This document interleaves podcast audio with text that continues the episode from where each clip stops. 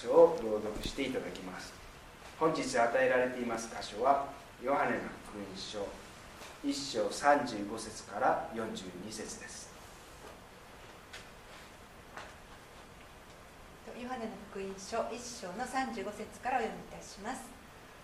その翌日ヨハネは再び2人の弟子と共に立っていた。そしてイエスが歩いて行かれるのを見て「見よ神の子羊」と言った。人の弟子は彼がそういうのを聞いてイエスについていった。イエスは振り向いて彼らがついてくるのを見て言われた。あなた方は何を求めているのですか？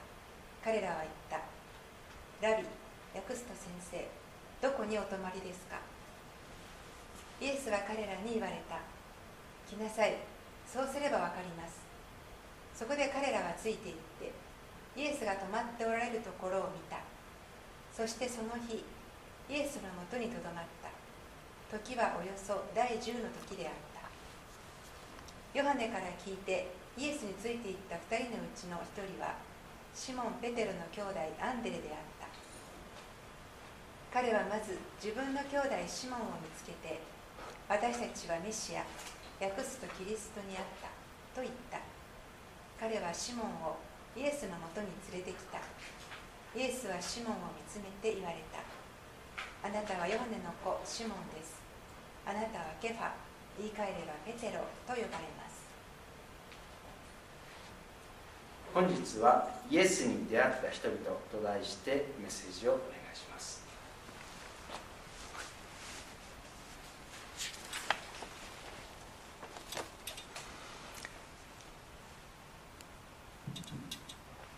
アメリカであったジョークのようなお話を聞きました。ある人がスピード違反をしたそうです。すると警察から封筒が送られてきました。それには何月何日何時何分どれぐらいのスピード違反をしたというその時の証拠写真と40ドルの請求書が中にあったそうです。それを見て「しまった!」写真付きなのでもう逃げられない。しかしどうしても払いたくない。彼は頭を使いあっちはスピード違反の写真を送ってきたのだからこっちも写真を送り返せばいい。と40ドルを机に並べてそれを写真に撮りその写真を送ったそうです。するとどうなったと思いますか？さすがにアメリカです。ジョークにはジョークを。ということでしょうか。警察からまた手紙が来て今度は手錠の写真が入ってたそうです。今度は逮捕だよと。もう逃げられないよと。もうそこまで来ると彼は慌てて警察に40ドルを払いに行ったということです。聖書は神様からの手紙です。でもそれは脅迫や罪の宣告や請求の手紙ではない。許しと愛と自由を私たちに伝える手紙です。今日もこの聖書から神様の希望をいただいて歩んでいきたいと願います。実は本日は先週と同じ箇所をお読みいただきました。が後半の40節以降を中心にお話をしていきたいと思っています。40節にヨハネから聞いてイエスについていった2人のうちの1人はシモン・ペテルの兄弟アンデレだった。とちょっと聞き慣れない名前が出てきます。しかしこのアンデレは聖書にはこれ以外に3回登場するんです。その1回は今は開きませんがマルコの13章でペテロヨハネヤコブと一緒に夕方オリーブ山に腰を下ろしてその時イエス様からエルサレムの神殿は滅ぼされるという予告を聞きます。それに対してアンデレが一体それはどんな時に起こるんですか？と聞く場面です。でもこの時は3人と一緒だったので特にアンデレらしいキャラがここに出てるわけではありませんでした。しかしそれ以外の2回は彼の個性を雄弁に物語ってます。一つはヨハネの6章の5,000人の給食のところに出てきます。まずイエスが弟子たちにこの群衆のために何か買い出しを買い出しに行ってこいというわけです。すると無理だと弟子たちは思うんですがその中でアンデレだけは一人の少年を連れてきます。彼はこの少年をイエスに紹介してこう言うんです。ヨハネの6章9節。ここに大麦のパン5つと魚2匹を持っている少年がいます。でもこんな大勢でこの人々に対して何になるでしょうほぼ諦め口調ですがでもこの男の子とパンをイエスのところに持ち込んだのは他でもないアンデレだったということです。そしてもう一つの数はヨハネの12章。これはイエスの最後の杉越の祭りの場面ですが各地から巡礼者がやってくるその中に数人のギリシャ人がいたとあります。このギリシャ人はあの有名なイエスがここにおると来てぜひ会いたいとやってくるわけです。そしてまず弟子のピリポに面通しを願います。ところがピリポは相手が違法人やいうこともあってためらったんでしょう。すぐアンデレにつなぐんですよね。するとアンデレは迷わずイエスのところに連れて行きます。違法人たちがイエスに会いに来る。これをきっかけにイエスは12章の23節。人の子が栄光を受ける時が来ました。そして24節。誠に誠にあなた方に告げます。一粒の麦は地に落ちて死ななければ一粒のままです。に始まるあの有名な喜びに満ちた説教がこっから始まるんですよね。今日のところでもアンデレは私たちはメシアにあった。そう言って自分の兄弟ペテロをイエスのところに導きます。こうしてみるとですねアンデレは少年であれあるいは普通は会ってくれそうにない違法人であれ構わずイエスのところに連れていく。仲間にとってもこの人はどうかな言う場合にはまずアンデレに頼めば何とかしてくれるんちゃうかと。イエスのところに連れて行ってくれるんちゃうかと。そんな安心感期待感があったように思います。これをしてアンデレは宣教師仇を持った人だった。とある人が言いました。がでもかといって彼はそれでもって自分の名を馳せようとしたわけではない。でも自分の兄弟をペテロをイエスのところに彼は連れて行きそれによってあの大使徒が生まれたわけやしまた少年を連れて行くことによって彼の持ってたパンはあんなわずかな量魚もあんなもんだったけどでもそっからものすごい奇跡が生み出された。そしてそれをもとに人々は幸せを得またイエスは大いなる栄光そこに表された。アンデレはそういうタイプの人やった。ということができます。彼は40節後半シモン・ペテロの兄弟アンデレと紹介されています。この福音書が書かれた当時はもうペテロは押しも押されもせぬ大使徒だったですよね。でもアンデレはその兄弟と紹介されてる。こう紹介されんと誰か分からんような存在やった。いうことでしょうか。皆さんもしこんな立場に置かれたらどう思われます？自分の方が先にイエス様信じた。そして自分がおったからペテロも弟子になれた。ところが後から来たペテロのことを何かイエス様気に入って彼は一番弟子になった。そして自分の名前はその後ほとんど出てこない。出てくるとしたらペテロの兄弟とまるでおまけみたいに言われるのは何とも不愉快なことやったんやないでしょうか。イエスのあの5,000人の給食は誰もが知ってるほとんど一番有名なぐらいの奇跡ですがでもその始まりにアンデレがいたなんて知ってる人はほとんどいません。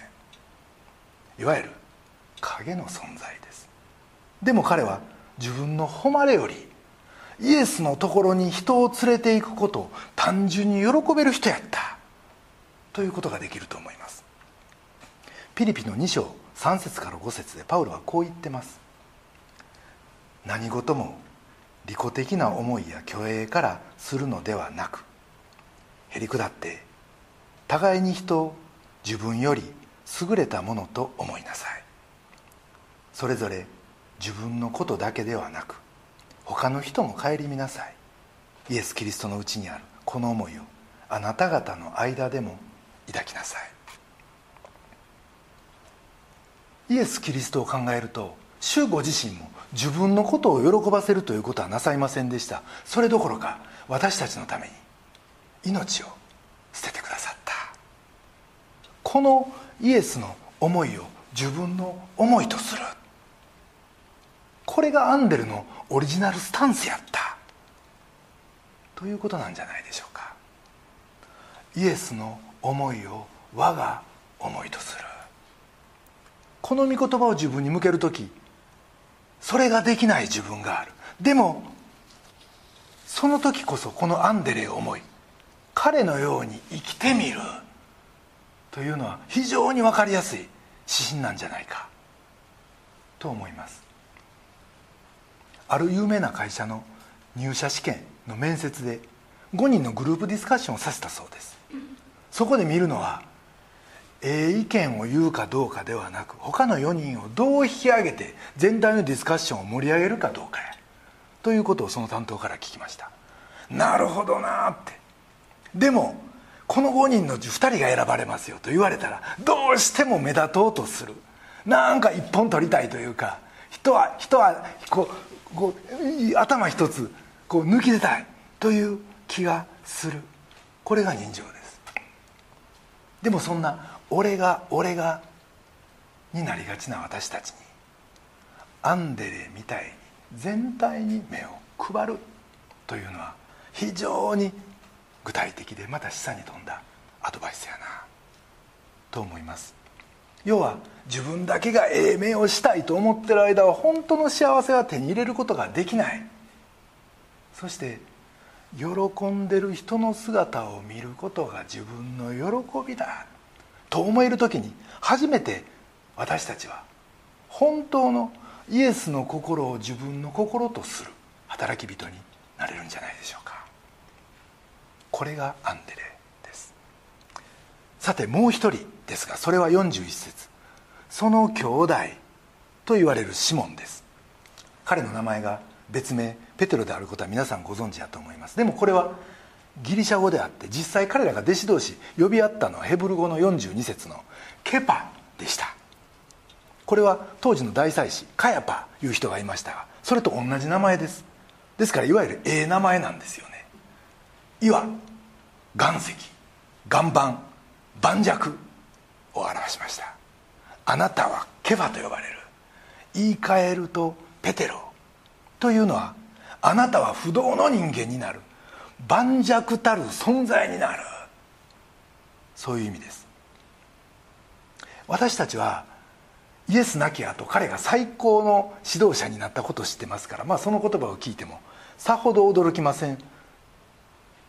でも実際こう呼ばれた時のこのネーミングされた時のこの時のペテロを考えたらびっくりしたんちゃうかな周りは思うんですよね。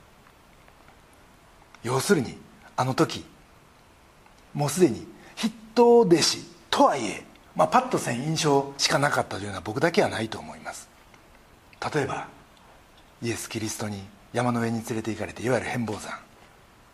つまりモーセとエリアがそこに現れて栄光に包まれたのを見て「先生ここにいるのはええことです。幕屋を3つ作りますから3人でぜひ過ごしてください」おそらくもう山なんで降りんでええやないですか。ここにいる方が安全ですよってぐらいの思いやったんやと思います。でも感覚的にはむちゃくちゃよく分かりますけどでも要はピントが外れてるわけです。また先生さっき言われた弟子の話十字架の話なんかもうこれ以上言わんといてください。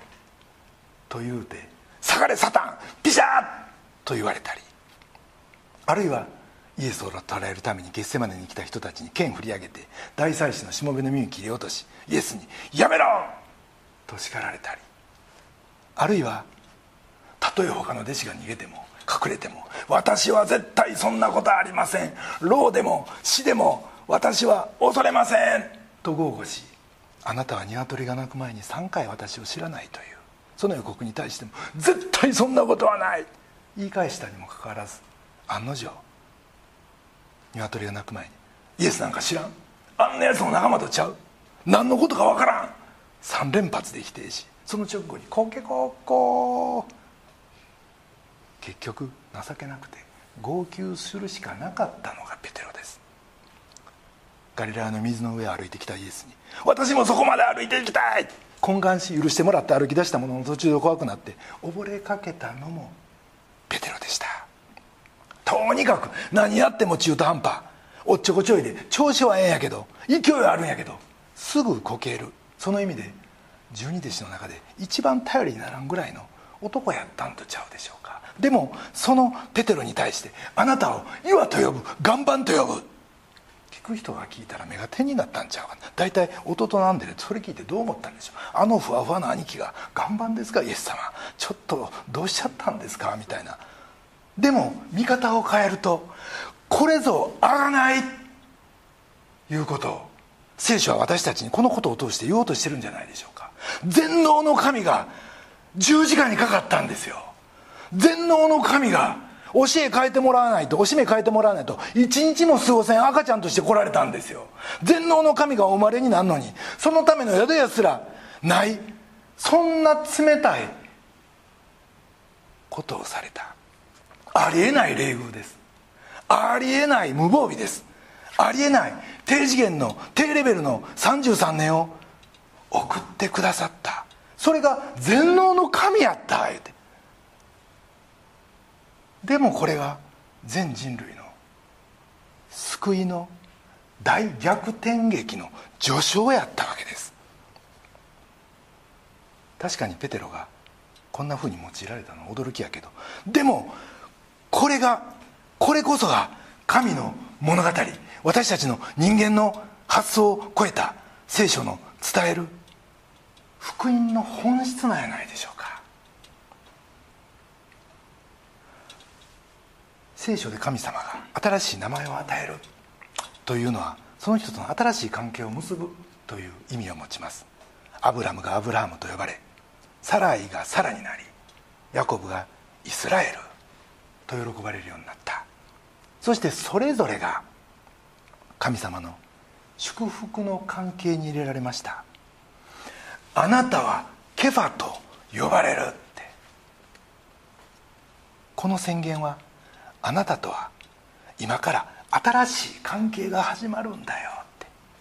今日からあなたはメシアに支配された新しい関係に入っていくんだよ。ということを示してました。日本の教育は僕は子供の頃ですけどまるでお盆の上にどれだけのものを乗せれるかを競争するようなそんな感じやった。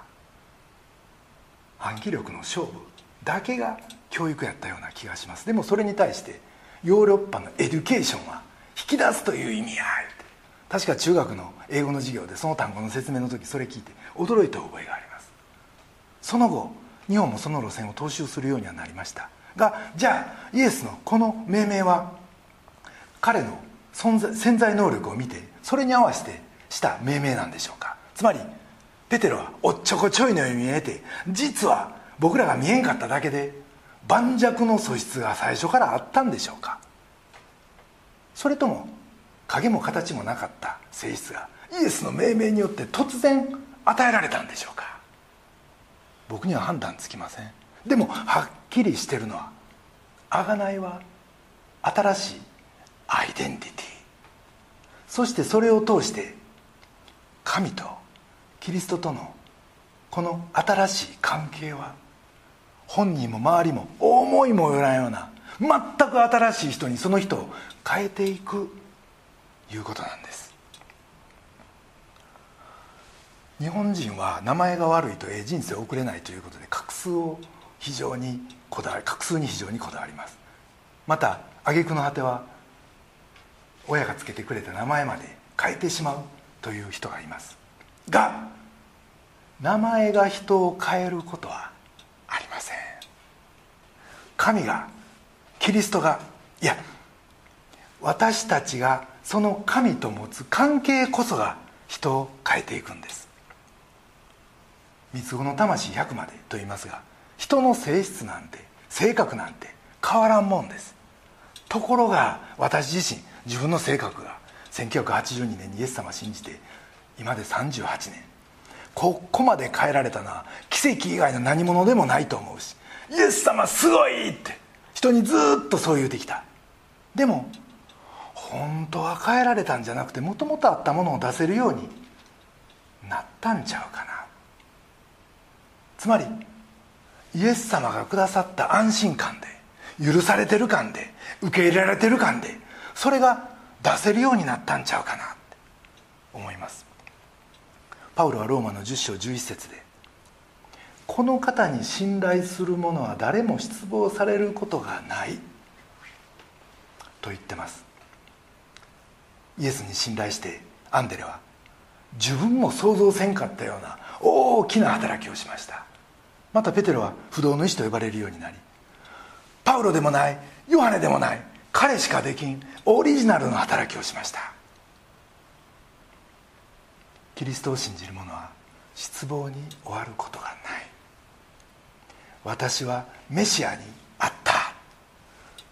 この出会いから新しい関係から私たちは私たち自身の素晴らしい新しい人生をスタートさせることができるということです。そしてもう一つ僕らクリスチャンは神の子。なんですよね。このアイデンティティが一番下にあるなら一番土台にあるなら僕らは安定します。それが1個目のピラミッドの図です。オリジナルの自分も今の環境も仕事や家庭での役割もつまりたとえ主任であろうが課長であるが母親父親夫妻みたいなそんな立場。そこから出てくる生活の一つ一つもあなたはすでに神の子や全て。の罪から全ての失敗から過去の不幸からもうあがなわれてるという一点に立つ時あなたはドーンと安定する。ところが仕事上の役割がしゃしゃり出てきてそれが2つ目の図です。こんなもんが土台になると何やっても不安定です。それは土台に据えるものが間違ってるからです。あなたが神の子であるということ以上に成績上げなって気に入られなってうまいことこの場回していかなってあるいは夫として妻として親としてが大事になった途端あなたの生活はぐらつき始めます。それは愛してる感よりもうまいこといかんでいいとなってる気持ちを大事にしてるから当然です。それは不安を生み根っこから人生をおかしくしていきます。さらには3つ目の図。ちょっと字が小さいですね。なんかすいません。もっと大きいはずやったんですけど。オリジナルの自分の性質とか過去の辛い体験があなたの人生難しくしている。だからそれを起こして掘り起こして幹部を摘出しないとあなたいつまでも自由になれないよみたいな心理学的なアドバイスをするカウンセラーがいます。でもそんなブラックジャックみたいな大手術自分できますか？無理ですよ。そんなこと神様求めておられません。過去の自分の悪い部分にスポット当てすぎる当てすぎる。それこそオリジナルの自分を土台に据えてそれを拡大しすぎ振り回されている姿です。私たち現代人はたとえクリスチャンでもいわゆる役割とかオリジナルの自分にどっか縛られてる。と言っても過言なんじゃ過言じゃない。と思います。でも神様が望んでるのは伝えようとしてるのは全て全て全てあがなわれてるって。あなたの過去も元の性格もあなたがそれが好きでも嫌いでも全てあがなったって。だからそれを用いて私の働きをせよとシンプルに力強くダイレクトにストレートに。私たちを世の中に推薦してくださってる。ということです。まさにペテロがそうでした。彼の人格。彼の元の性格含め。神によって再統合された。最高のものとして彼は用いられたんです。ええ性格も味方によったら悪いし悪い性格も味方によったらええんです。これが人間の尺度。でも神様に現れた瞬間もう全てが「よかった!」って。創世紀一章の世界に僕らもう一回戻るんです。あなたはケファと呼ばれます救われる前が悪くて救われた後が全部良くなった。別人みたいになった。わけじゃない。あなたは全て元から神の最高傑作やいうことです。それが新たな名前でデビューするいうことなんですよね。最高のジュースを作るために神は私たちが昔から持ってる種も皮もちょっと傷んだところも全部用いられる。すごいですよね。イエス・キリストの十字架なめたらあかんでいうことです。このことをアカウンタビリティを持って共に励まし合い確認し合いそして祈り合うコミュニティが私たち働くクリスチャンには何にも増して必要やいうことです。そして皆さんにとってこの東京センターチャーチがそういう場になってほしいと願ってやみません。実は今日のこの箇所を中心にしてちょっと戻る1章19節から2章11節はちょうど1週間なんですよね。実はその間にこのあと2章のカナの婚礼もあります。ユダヤの古い伝統では処女の結婚式は第4日目つまり水曜日に行われてました。そしてその結婚式の記述が2章1節それから3日目にで始まってるのでその前の1章43節の出来事はその3日前月曜日やった。と分かります。となると今学んでるこの1章の40節から42節はその前日日曜日のこと。となると39節の「その日イエスのもとにとどまった」は土曜の晩やったいうことが分かります。なぜとどまったんか。それは安息日やったからとどまらざるを得なかったわけです。ということはこの「私たちはメシアにあった」は安息日の出来事です。それもアンデレ一人やない。複数ですからもう一人の弟子も一緒にイエスと過ごした。実はこれが安息日の本当の過ごし方なんちゃうかなと思うわけです。本当の安息日は私たちが世の罪を取り除く神の子羊と言われる方のところにとどまる日でありまた私たちがこのええ知らせをもっと人の他の人にも知らせないかんと気づく日なんですよね。そしてこのメシアとの新しい関係に入れられる日。そしてそこからいただく安心感が予想もせんかったようなものすごい人生を私たちにスタートさせてくれる日。安息日を。そのような本当の安息のうちに過ごせる人は幸いだな。と思います。最後にスタンレー・ジョーンズという伝道者の言葉にこういう言葉があります。伝道とは一人の物乞いがもう一人の物乞いに私は今日どこからパンを手に入れたかを知らせることやって。僕らが何かをするではないんです。僕らは所詮賭けの多い貧しい乏しい物乞い同然の存在。でもそんな僕らが魂の糧を得るとしたらもし不動のピラミッドを持ってるとしたらそれをどこから得たんかって同じく上乾いた人たちに伝える。それが伝道なんですよね。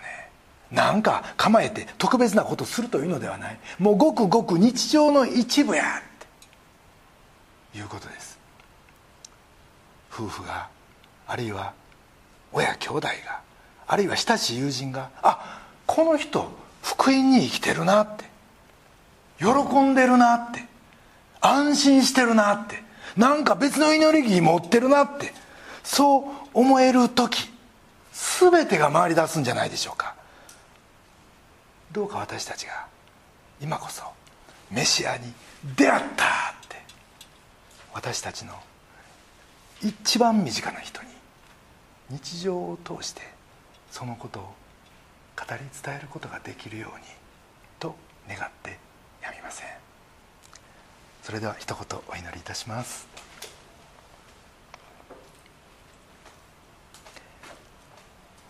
私たちはメシアにあった。天のお父様皆あがめます。あなたの救いと贖いの御業を心からあがめ賛美します。私たちはあなたからいただいた新しいアイデンティティをしっかり自分の土台に置いてるでしょうか？私たちの役割があるいは元の性質がそれを凌駕してしまっているということはないでしょうか？どうぞそういうことがないように私たちを守ってください。なぜならあなたは私たち一人一人を最高傑作として最初から作ってくださりさらに十字架の贖いによってそれを100%発揮できるようにと自由を与え新しいものに変えてくださっているからです。どうぞあなたの子というこの土台にあなたに喜ばれる人生を築きつつあなたの福音の素晴らしさをあらゆる働きを通して日常生活を通してお伝えしていくものとしてください。主イエス・キリストのお名前によってお祈りします。アーメン。